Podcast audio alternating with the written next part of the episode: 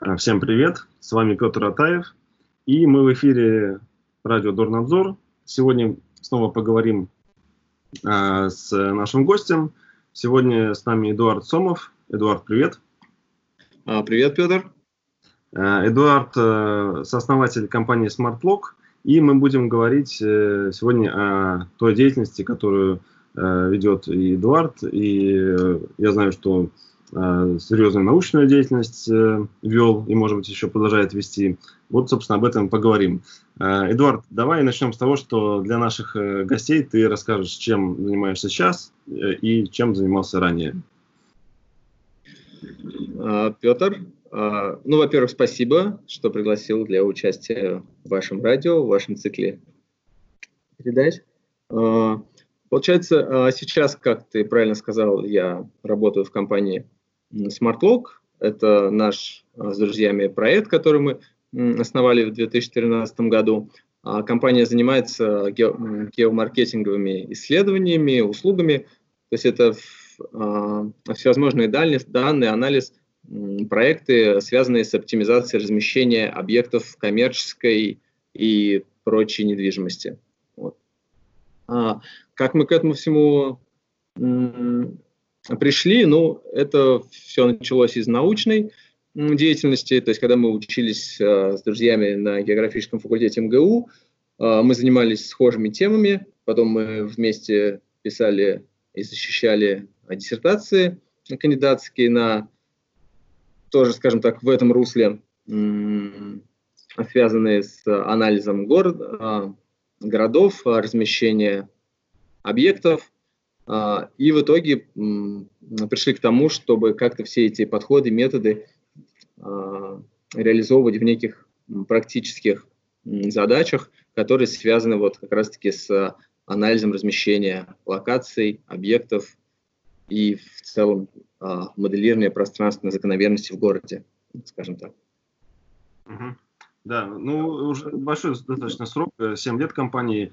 Э, у меня сразу вопрос. Э, я знаю достаточно много ребят э, тоже с геофака, сам его заканчивал, питерского, которые пытаются запустить подобные проекты, но далеко не у всех это получается. Вот в чем секрет именно вашего успеха? Я так понимаю, что у вас уже компания достаточно развилась. И как ты считаешь, что, так сказать, было именно этой предпосылкой и заложило такую историю? А, интересный вопрос. Мы сами иногда над этим ну, как бы задаемся, задумываемся. Но в первую очередь это внимание к деталям, мне кажется, потому что часто кажется то, что ответ лежит ну, как бы на поверхности, то есть ничего сложного, да, там вот там есть магазины, да, там есть население, там дома, да, там еще что-то. В принципе, все должно быть понятно, да там, где много людей, там хорошо, где мало людей плохо, где много там конкурентов плохо, не знаю, там мало хорошо, ну, такие как бы вещи. Вот, но на самом деле все, как правило, когда ты начинаешь в какие-то детали ну, там, окунаться, немного сложнее, чем на самом деле. И в первую очередь, если говорить вообще про нашу деятельность, про наши проекты, то в итоге в конце лежит всегда ну, то, то, к чему все стремятся, как мы, так и наши там заказчики, это, ну, как правило, максимально точно э, спрогнозировать там потенциальный оборот, да, там или успешность точки в конкретном месте. Вот. Но для того, чтобы это сделать, нужны три там необходимые вещи, фактора.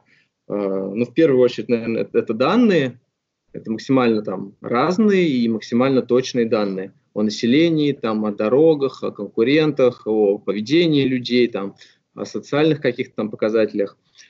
Вот. А второе – это нужны технологии. Ой, второе – это скорее даже нужны именно методики, именно методология, экспертная составляющая. Да-да-да. Алло, алло. Да-да, я просто говорю, обработки этих данных. Ну, да, да, да, как бы в том числе чтобы с ними что-то правильно сделать, то есть нужно как бы понимать, что с ними делать. Мало иметь там хорошие данные. А, и третье – это технологии. То есть это там инструменты, да, там специальный софт, какие-то модели и так далее. Вот, сервисы. И все вот эти как бы три вещи, они в принципе важные. И по отдельности каждая тоже может являться продуктом сама по себе, каждая из этих вещей. Потому что у многим не нужен там ответ на конечный вопрос, потому что они там сами на него готовы там ответить. И им нужно э, только один кирпичик какой-то из этих трех. Например, им нужны данные там. Кому-то, наоборот, данные не нужны, у них есть, им нужны там модели. То есть у нас в целом мы достаточно гибкие, то есть и мы готовы вот в рамках этого процесса из трех блоков, которые я вот описал, ну, там рассказал, мы на каждом из этих блоков э, готовы достаточно полный спектр услуг там оказывать и глубоко погружаться. Вот. Вот это важно. И важно еще то, что мы не зацикливаемся на каком-то там одном э, направлении, мы работаем как с, там, с ритейлом, так и с банками, с консультантами, с э, девелоперами. То есть мы стараемся наши услуги предлагать всем, кто в целом как-то связан с пространственным, с пространственной информацией. То есть это и рекламные кампании какие-то. Вот, потому что в целом ну, рынок там российский, он как бы большой, но именно с точки зрения вот того, чем мы занимаемся, он ну, не прям гигантский, да, и плюс там компании тоже там не готовы какие-то колоссальные бюджеты там тратить на какие-то условные там, да, там карты, картинки, там что-то какой-то анализ. Ну, то есть для многих это что-то такое не всегда очевидное, и это идет там в рамках каких-то более серьезных задач, а не само по себе. Угу. А давай еще, наверное, вот немножко раньше попросить, э, немножко поясним э, про терминологию. То есть угу что вот то, чем сейчас вы занимаетесь, это геомаркетинг. Э, если можно, ну, несколько, вот, как бы, э, нескольких словах, что это такое, э, как это примыкает, в принципе, к такому разделу географии, как геоинформатика. Mm. Вот об этом, пожалуйста. Да, хорошо. Насколько я смогу, да, так хорошо объяснить, постараюсь, если получится. А, скажем так, я небольшой теоретик там географии, да, а, поэтому а, ну, есть там такой раздел там географии, как микрогеография, да, например. Это вот то, что там а, происходит в городе, в городе на достаточно таком локальных уровнях, да, то есть на уровне там, там не на уровне города в целом, а на уровне каких-то там, ну, районов, там, отдельных там домов, улиц и так далее. Вот. А, то есть это же тоже, ну, тут есть какие-то явления, да, есть там какое-то там распределение населения, то есть, ну, то есть в принципе, все то же самое, что и в, в таком в крупном масштабе там, стран, там, областей там, и так далее, все то же самое есть и в, там, масштабе города, но на более детальном уровне. Вот. А геомаркетинг – это, скажем так, когда всю вот эту вот пространственную там, информацию мы э, рассматриваем из, э, через призму именно маркетинга, локации, полож... оценки местоположения – оценки выгодности этого местоположения, его там, грубо говоря, потенциальной коммерческой успешности для там определенного сегмента какого-то. Либо это может быть не обязательно конкретная локация, это может быть анализ там территории в целом, да, чтобы найти хорошие какие-то места в ней. Либо проанализировать эту территорию на предмет э, структуры там населения или там преобладающих типов, условно, там, застройки, еще чего-нибудь. То есть, ну, это, по сути, анализ, то есть, это как география, но на более таком локальном уровне под конкретные задачи. Угу. Ну вот, скажем, услышал о том, что, э, ну, будем так условно называть, там, магазин, да, при открытии э, пользуется какими-то GIS-моделями, ну, наверное, не знаю, лет пять назад, да, я уже слышал, что вот это реально есть. А насколько действительно это процесс, который такой глобальный, ну, если мы сейчас пока что говорим о нашей стране, э, то есть сейчас, если какой-то предприниматель или сеть хочет открыть новую, э, новую точку, э, какова вероятность, что он, в принципе, будет использовать ГИСы, или это скорее редкость, или это свойство каких-то только очень крупных сетей? Вот как, по-твоему, насколько это уже сейчас э, в жизни внедрено? Угу. Ну, вообще, в целом, это все там началось давно, особенно ну, там за границей, да, то есть еще там в там, чуть ли не в середине 20 века там первые модели там появились, как оценивать все эти там торговые центры, как они работают, модели там протяжения населения и так далее, гравитационные модели. Но у нас, так как свободный рынок стал развиваться там достаточно позже, да, только в 90-е годы.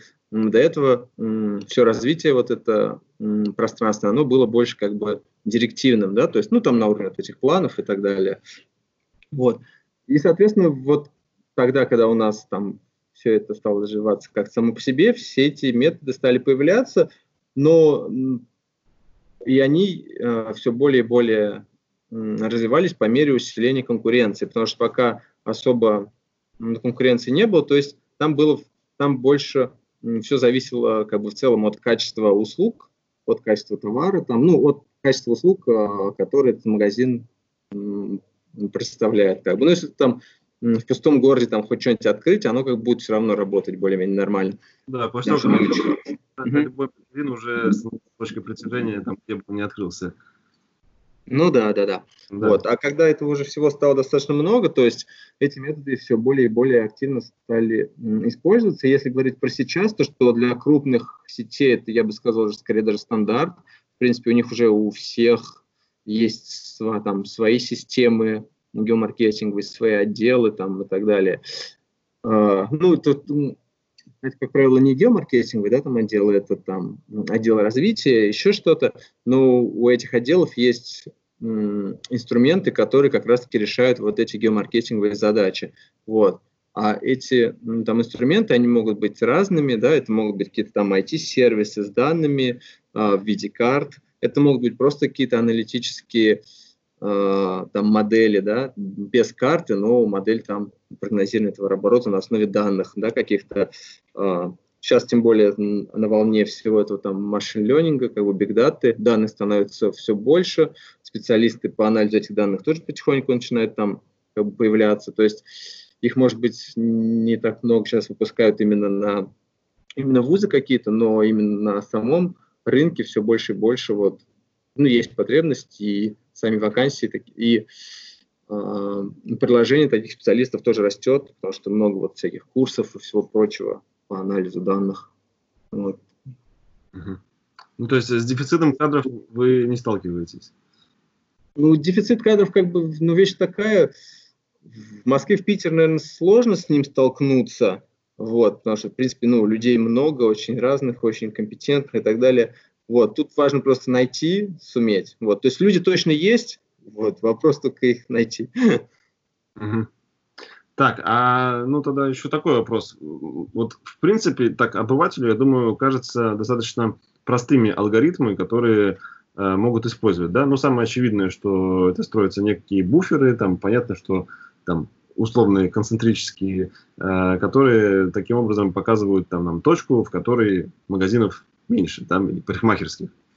А насколько на самом деле это все действительно вот сложно, это еще э, говорил про э, машинное обучение, то есть э, насколько сейчас это уже усложнилось по сравнению вот с таким представлением, что это просто там круги на карте, и вот мы ищем там наименее там заполненное этими э, зонами влияния там того или иного объекта пространства. Понятно.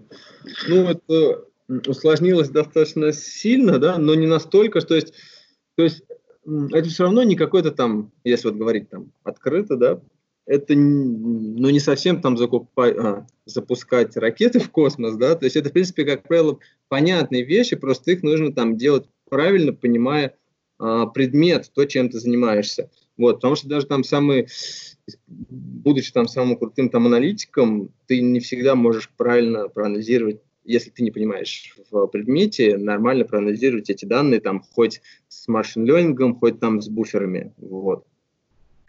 А в целом, ну, буферы, они все равно остались как бы в основе, и сейчас они есть, потому что, ну, это самое простое, что можно сделать, и, и то, что, в принципе, уже может дать какой-то результат, вот.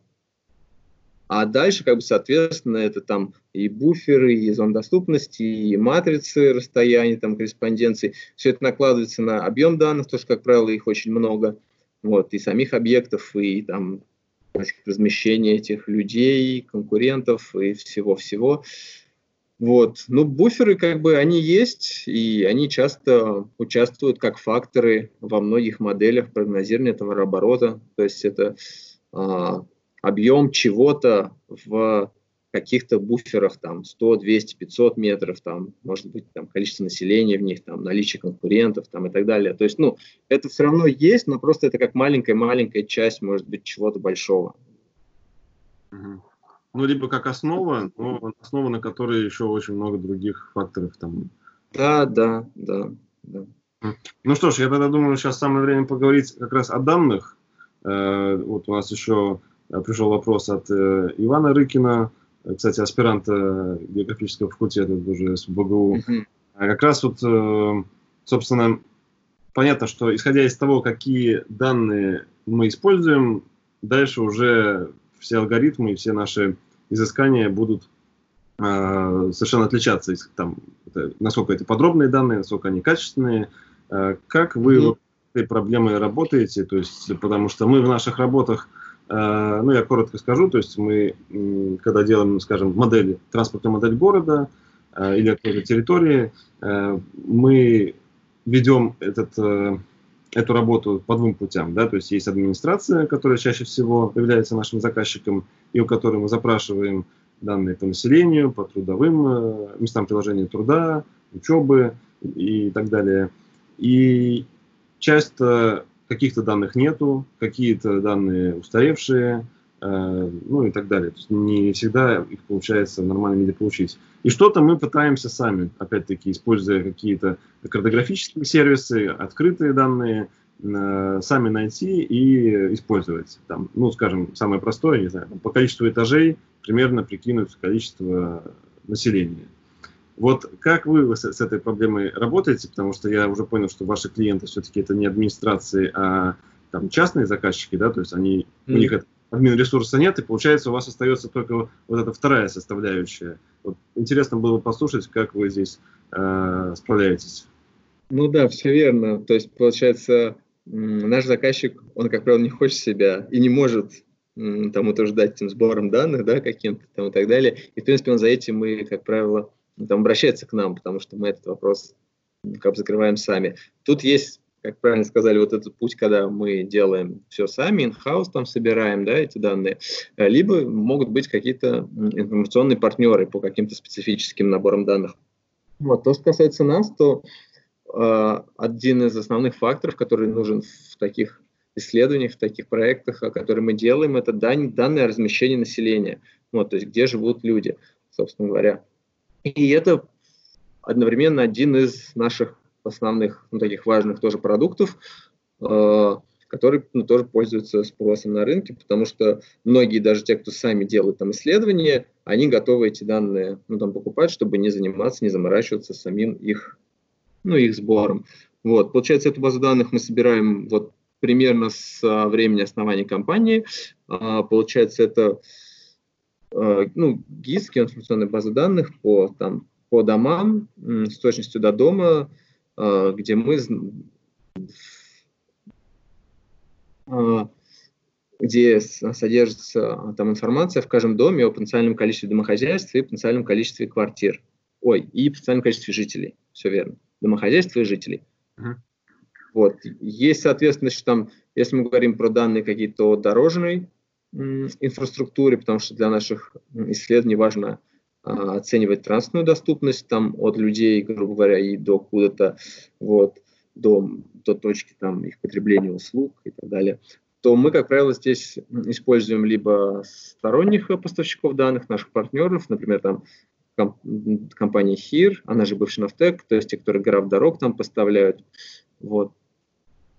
А, либо это могут быть открытые данные, такие как там, ну, там OSM, да, все о нем знают. Но тут важно, имея там работы с открытыми данными, их часто приходится самим дорабатывать, да, там что-то туда довносить какие-то, потому что часто нужно там оценить, что будет там, если, что будет, когда построят здесь этот мост, там, или что будет, когда откроется вот этот конкурент и построят вот эту дорогу. Вот, а таких данных их, как бы, естественно, сейчас нет. Вот, и, соответственно, любой набор данных нужно самим допилить, вот, и потом промоделировать, что будет. Uh-huh. А, ну да, граф, граф УДС, э, ОБС, да, ОСМ все используем, но uh-huh. понимаем, что там э, где-то нужно его э, там, связать, где-то расставить там, по категориям, чтобы парковая uh-huh. парковая дорожка не приравнивалась там к магистральной. Ну да, да, да, да, да, все верно. Вот. Да, здесь у нас, скажем так, деятельность стыкуется. Вот. А может быть, сейчас тогда расскажешь про диссертацию, э, которая, насколько я помню, была как раз посвящена обеспеченности транспортом и в том числе транспортной доступности. То есть, ну, так, коротко, какие были основные там, э, как это принято говорить, положения, и угу. столкнулся, вот когда вел эту работу, как собирал, может быть, данные. Ну, это был интересный такой очень проект для меня. То есть это изначально была такая инициативный проект, то есть это не в рамках какого-то там большого там исследования, которое там проводил там факультет или еще что-то. Ну, то есть так, так сложилось, что мы все как-то делали вот то, что самим хочется, то и делали. вот. И получается, исследование было посвящено именно общественному транспорту, то есть как оценить обеспеченность там, населения, ну, смоделировать, оценить обеспеченность населения общественным транспортом вот, в Москве. А, получается, ну, были какие основные там сложности, да, что, во-первых, ну, нужно было сделать вот этот, саму базу данных, там, грубо говоря, тоже граф общественного транспорта, но который должен быть мультимодальным, потому что есть там метро, автобусы, там маршруты там разные, да, трамвай и все остальное. Есть отдельно пешеходный граф, где люди там ходят, и они там пересаживаются. Ну, то есть это отдельно была именно такая достаточно сложная техническая там, задача сделать вот эту базу данных на Москву. Вот. А, Интересно, а как э, собирались из открытых источников или э, там в каждое ведомство а, обращался и ну, как-то пытался... Данные собирались из открытых источников, то есть, ну, это они, получается, все, что можно было вот достать, ну, грубо говоря, есть же там, там расписание автобусов, там маршрутов, последовательность там остановок и так далее. Вот, и, соответственно, используя вот это, грубо говоря, создавались данные. А, то есть есть маршруты, там последовательность там остановок, и, как бы, соответственно, можно там отрисовать линию этого там, маршрута, либо вручную, либо там, это автоматизировано как-то, там через последовательность тех же там x, y, да. Uh-huh. Вот. То есть это вот был один большой кейс. А дальше, получается, потом, когда все это по базу данных сделали, нужно было все оценить, именно оценить, то есть выбрать те там методы, да, чтобы они, их было не очень много, ну, и даже, даже не методы, а параметры, с помощью которых можно там понять хорошая там, обеспеченность, да, там, доступность э, транспортных услуг, либо не очень. Опять тут так несколько видов там, транспорта и наличие, как бы, сложность была в том, чтобы уйти от просто простого там наличия там чего-то, то что вот, да, там есть метро, там расстояние там до метро такое-то. Вот вроде как оно есть, уже хорошо, но важно же там не, не только там наличие, да, этого метро, а там как, как далеко ты можешь на нем потом уехать, там, там, сколько тебе нужно будет сделать пересадок, там, в каких направлениях ты можешь уехать, там, как бы, потому что там, когда у тебя есть метро, но ты можешь, грубо говоря, там поехать только в одну сторону, э, и потом там пересесть и нужно ехать обратно полчаса, то это как бы Доступность, конечно, достаточно условная. Mm-hmm. С теми же там автобусами, то есть как много маршрутов мимо тебя проходит и до какого количества там, населения или, или, скажем так, центров реализации по их там потребностей, услуг и так далее, ты можешь с помощью этих маршрутов доехать.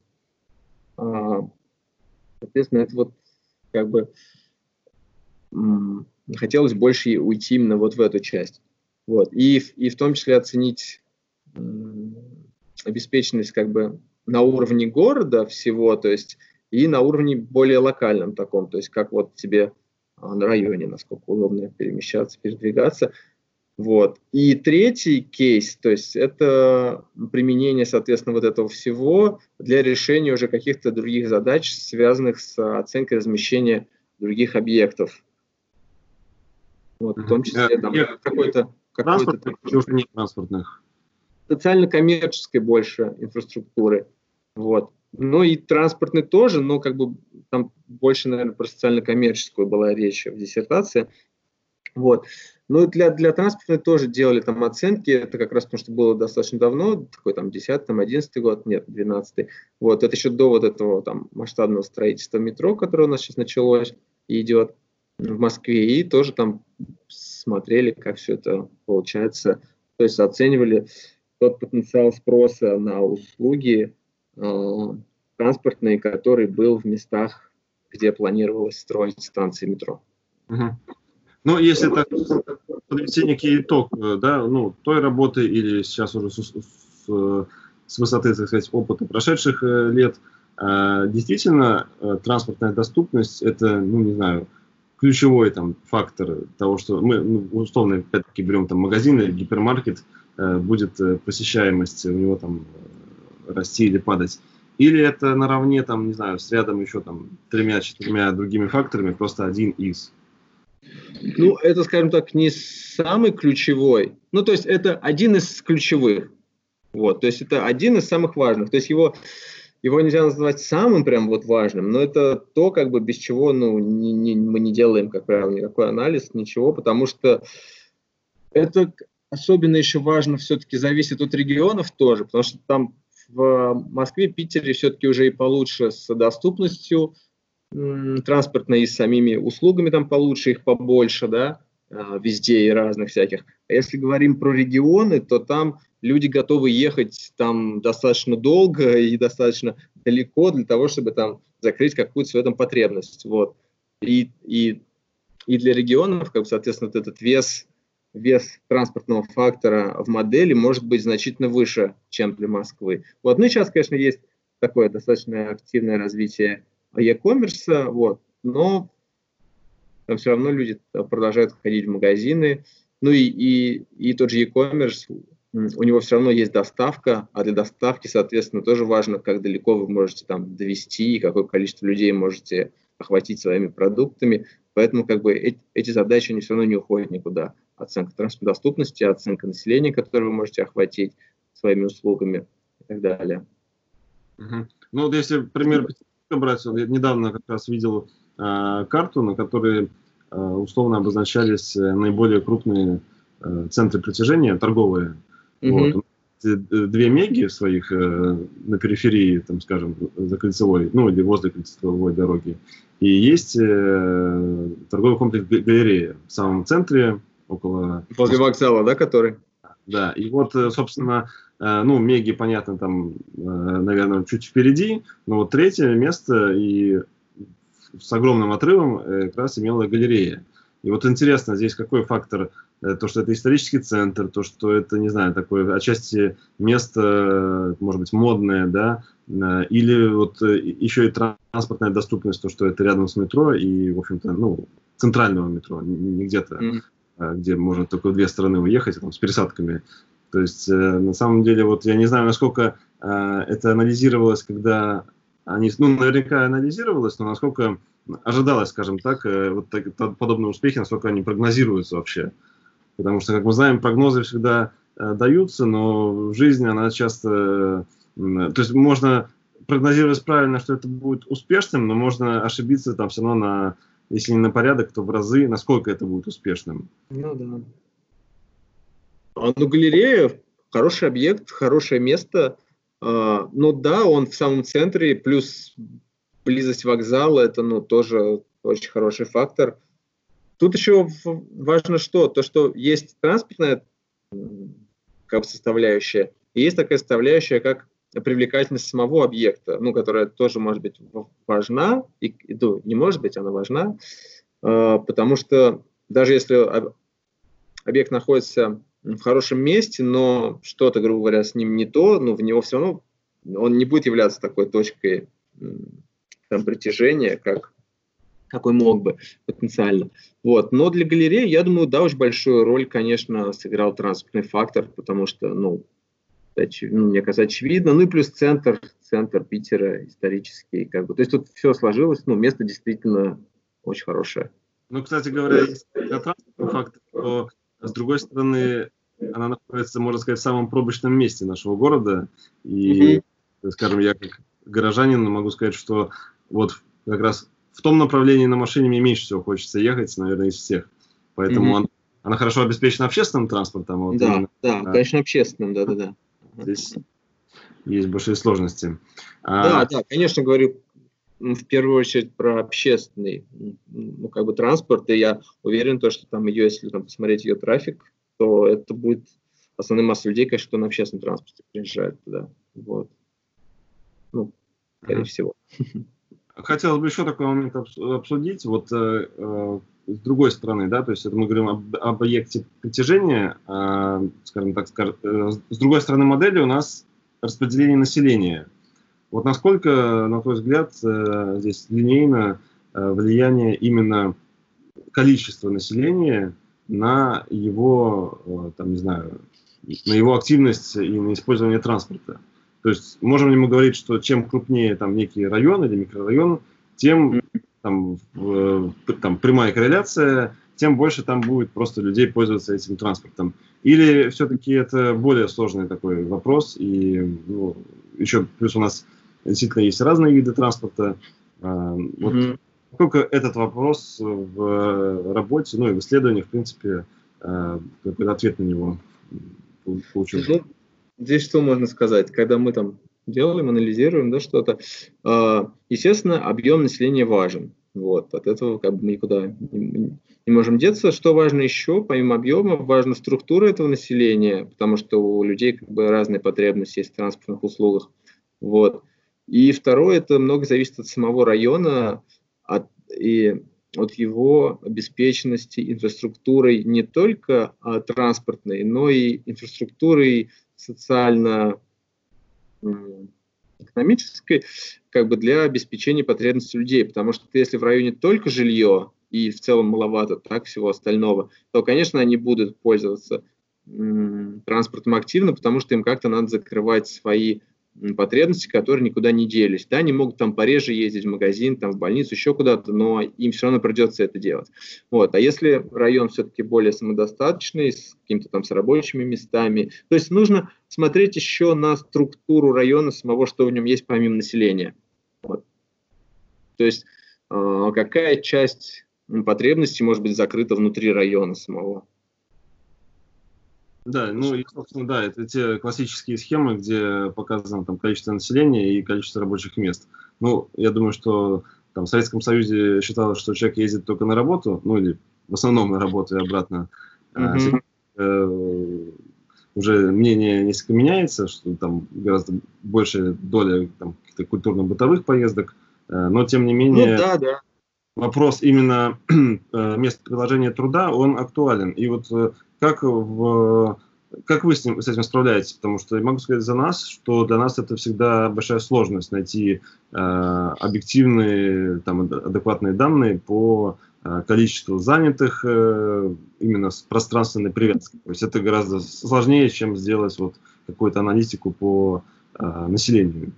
Ну да, такая задача тоже есть. Она для нас не всегда важна, но часто бывает а, важна, потому что есть те виды ритейла, те объекты, которые во многом ориентируются именно на дневное население, да, скажем так, на то население, на те места, где много людей не, не живет, а те места, где много людей проводит времени днем там или когда-то еще, да.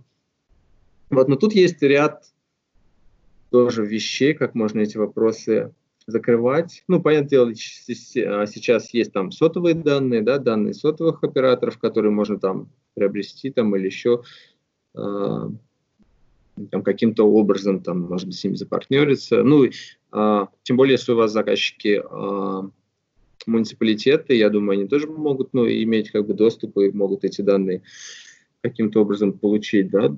Нет, к сожалению, нет, да. Ну просто там тот же московский генплан, насколько я знаю, активно использует данные сотовых операторов в своих там задачах.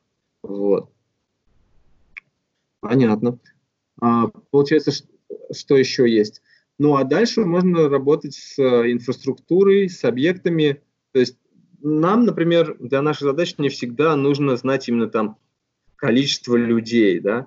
Нам просто нужно знать там те места, где людей больше всего. То есть это, это, это может быть какой-то там, нормированный показатель, да, например. То есть это может быть плотность организации, там, плотность юрлиц, плотность каких-то объектов инфраструктуры, то есть какие-то производные показатели, которые очень хорошо э, коррелируют с объектами, э, с объектами, ой, с размещением дневного населения.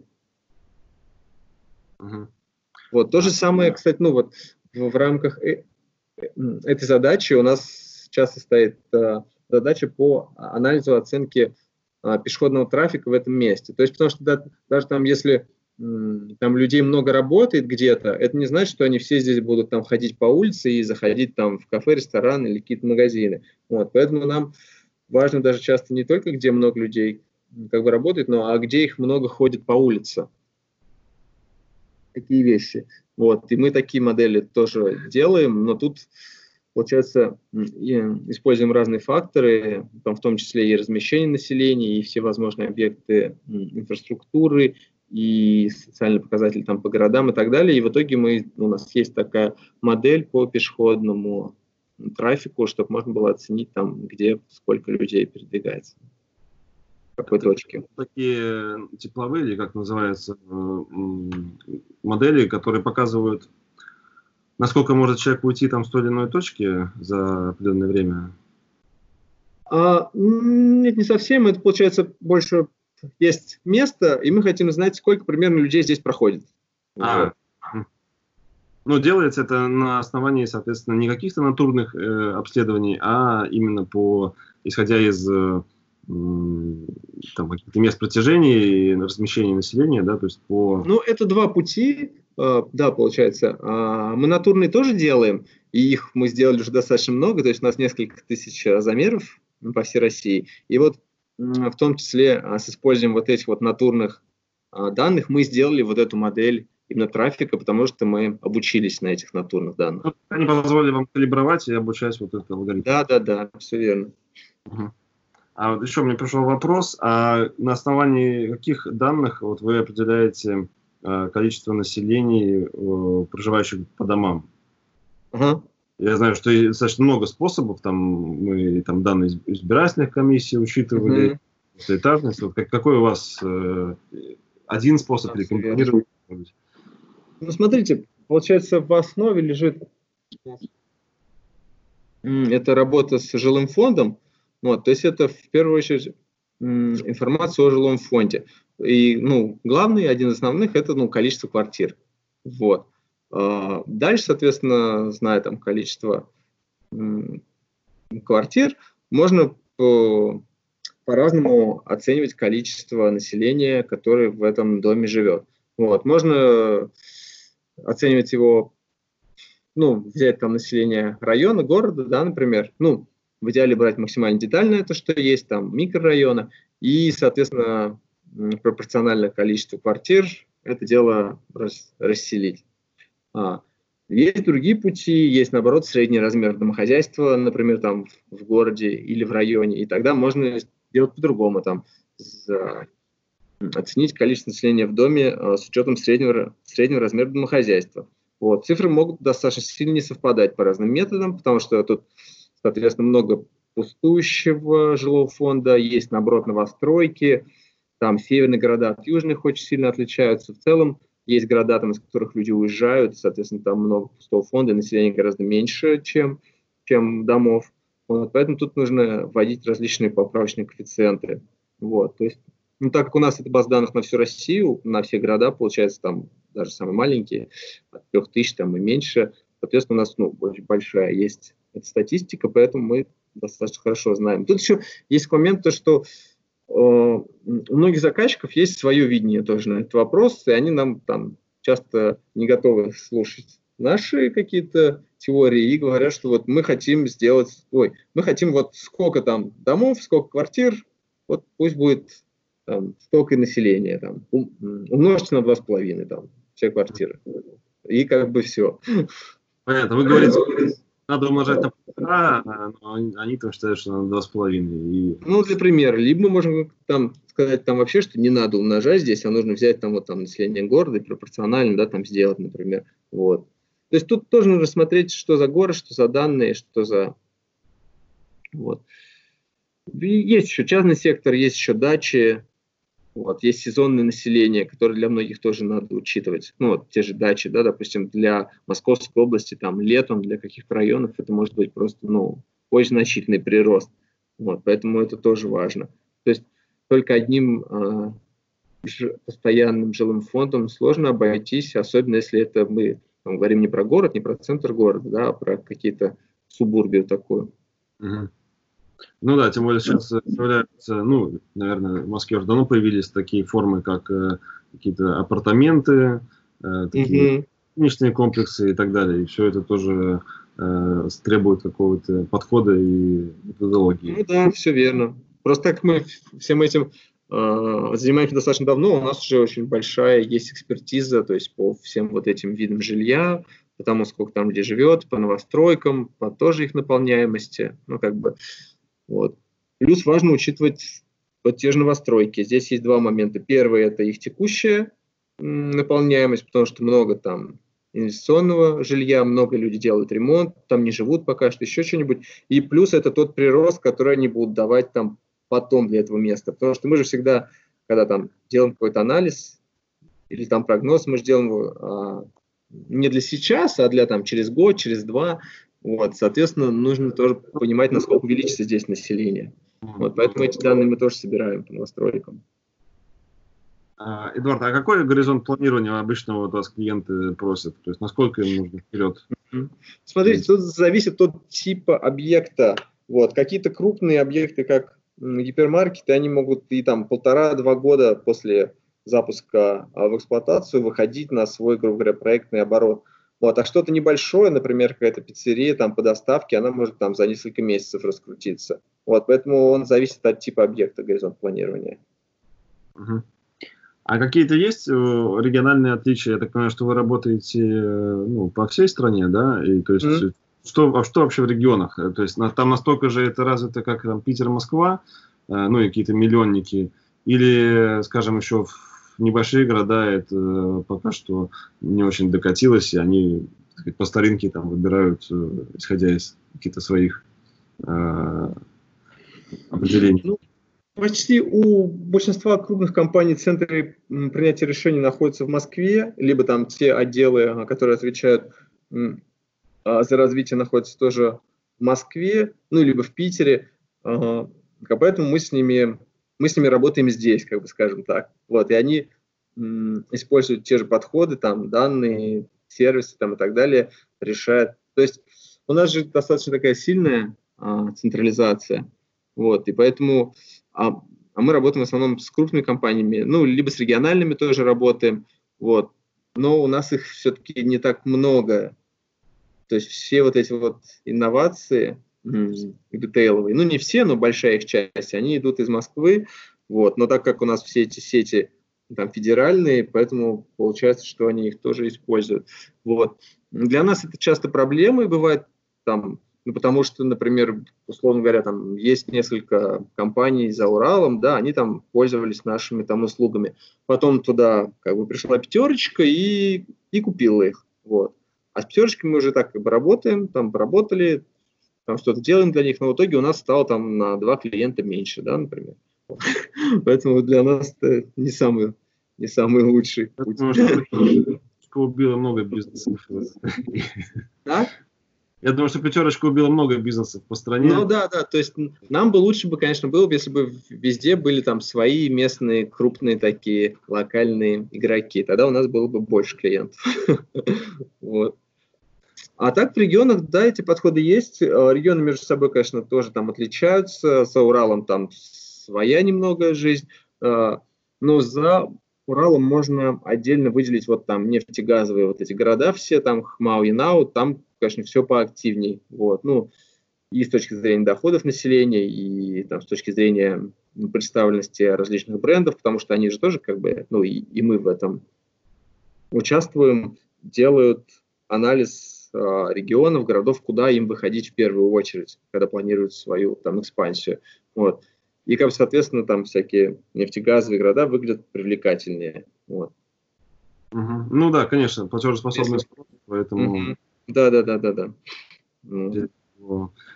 Хватаются А какова ситуация вот сейчас э, за рубежом? Насколько вообще есть общение с э, какими-то зарубежными коллегами, партнерами? Э, там mm-hmm. все как у нас, или там это развивается иначе, и какие-то другие используются? Ну, или не то, что совсем другие, я понимаю, что вот эта сфера там ГИСов, она очень международная, здесь сложно что-то придумать, но есть ли какие-то, может быть, интересные факты, которые именно там применяются? Ну, смотрите, тут прям мы работаем часто с международными, ну не часто, но периодически там несколько раз в год бывает, работаем с международными компаниями, а, которые либо которые, как правило, либо выходят на наш рынок, но чаще это даже международные консультанты, которые оказывают услуги каким-то компаниям, которые интересуются Россией, например. Вот. И, в принципе, вот эти подходы, они общие достаточно, и как бы не сказать даже то, что они там в чем-то ушли там далеко, то есть по многим вещам мы очень даже, у нас вот эти все вещи пространственные очень развиты. А, не знаю почему, но потому что, наверное, у нас все-таки достаточно большая страна, и географический фактор, ну, он такой достаточно важный.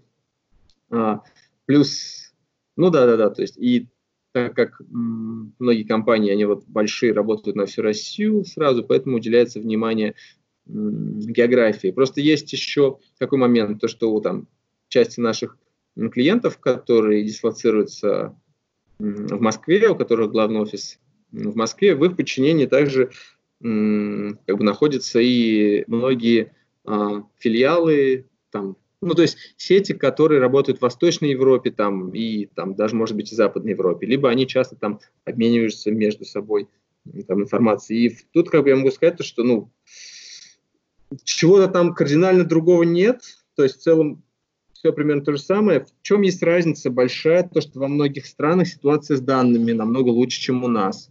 Вот. Ну, с, с муниципальной там статистикой и так далее. То есть той же там информации о размещении населения, например. Но это тоже не везде, но где-то есть. А, а в целом, то есть подходы, ну, примерно, примерно те же самые, и много где даже мы делаем что-то более такое интересное и прорывное. Вот, потому что, например, там тоже, когда там пятерочка со своим ГИСом там ездила на всякие там конференции эти европейские и так далее, выступал, там рассказывал про свою систему, и это действительно многих ну, впечатляло. Ну, э, ну вот как-то так. А есть у вас сейчас проекты непосредственно связанные с транспортом именно? Так, непосредственно связанные с транспортом. Ну, то есть, не, понятно, не как транспорт, как один из факторов, который влияет там, на доступность или там, популярность э, какого-то объекта, а именно те, в которых вы вот занимаетесь то, то же самое э, просчетом обеспеченности, там, для каких-то муниципальных, государственных заказчиков или там, не знаю, инвесторов, которые хотят там, запустить, не знаю, там, маршрут общественного транспорта. Вот, mm-hmm. в этой, из этой сферы есть ли что-то у вас? Слушайте, нет, наверное, таких чисто проектов у нас сейчас нет. Вот, и, скорее всего, прям чисто транспортных проектов и не было. Вот. Было такое, то, что мы оценивали там потенциальные транспортные маршруты для там, запуска различными там, торговыми центрами, еще кем-то. Вот. Были проекты, когда мы...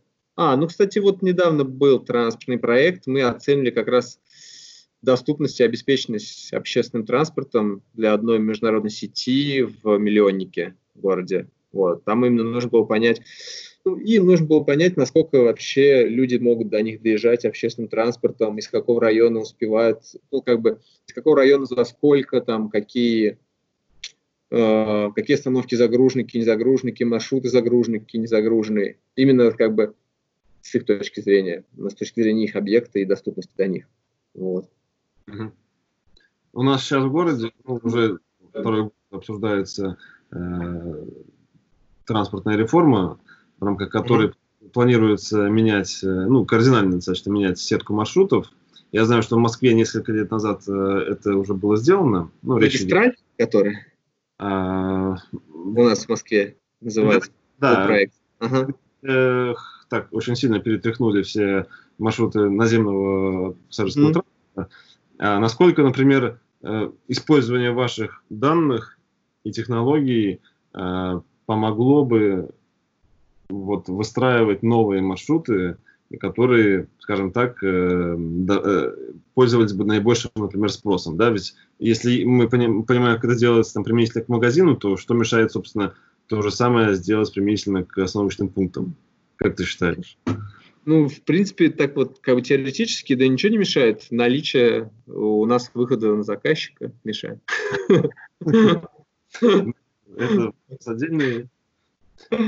Вот это мешает. Вот. А можно вопрос тоже такой экспертно, не знаю, мнение интересно узнать. Вот.